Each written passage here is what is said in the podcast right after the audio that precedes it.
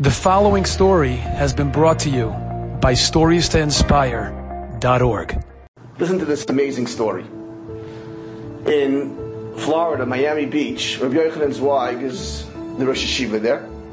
He has a beautiful large yeshiva, and part of the operation is they have a kollel store where the Rabbeim and the kollel yungeleit have an opportunity on Wednesdays to go to the store located in the yeshiva every Wednesday you could pick up free vegetables and fruit for your family. Wednesday morning, Rabbi Burstein, one of the Rabbeim, goes to the fruit store. He picks up some peppers and a crate, a crate of oranges.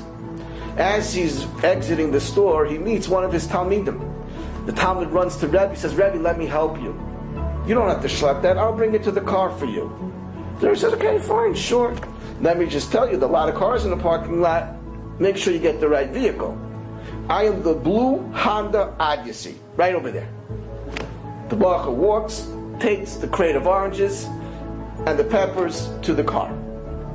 It was open, puts it in, the middle seat, right behind the driver.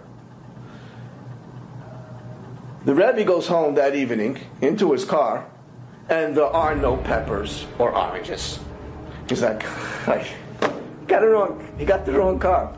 But he's wondering, whose car did he put it into? You know, in Miami Beach, you leave fruits and vegetables in your car, you know what's going to happen. It's going to smell. It's going to smell pretty bad. He, he felt bad for the guy who's driving around with these oranges, and he doesn't even know it. The next morning, the Rebbe is looking in the parking lot, someone maybe has a crate of oranges and peppers that don't belong there. He sees the um, the serviceman who delivers the groceries. His name is Menachem. He runs over to Menachem. Menachem, did you see a crate of oranges around in any vehicle? Menachem looks, turns pale, like a ghost. The Rebbe's wondering, or bursting, what is what did I say wrong? After he composes himself, he says, Rebbe, you saved my life. What are you talking about?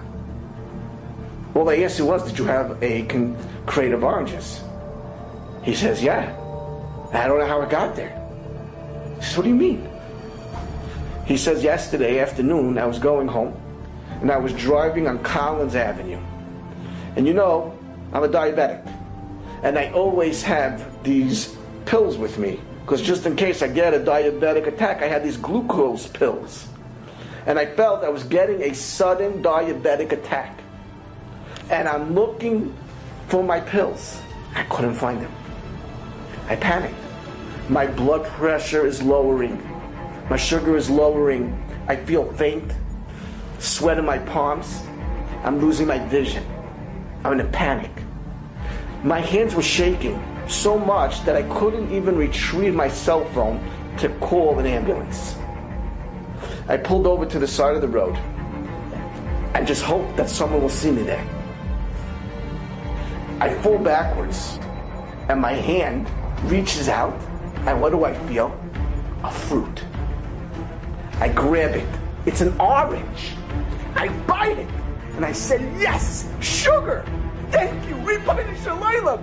Where did I get this sugar? Where did I get this orange? I don't know. It was a miracle, a niece. And I felt revived. My sugar started to go up.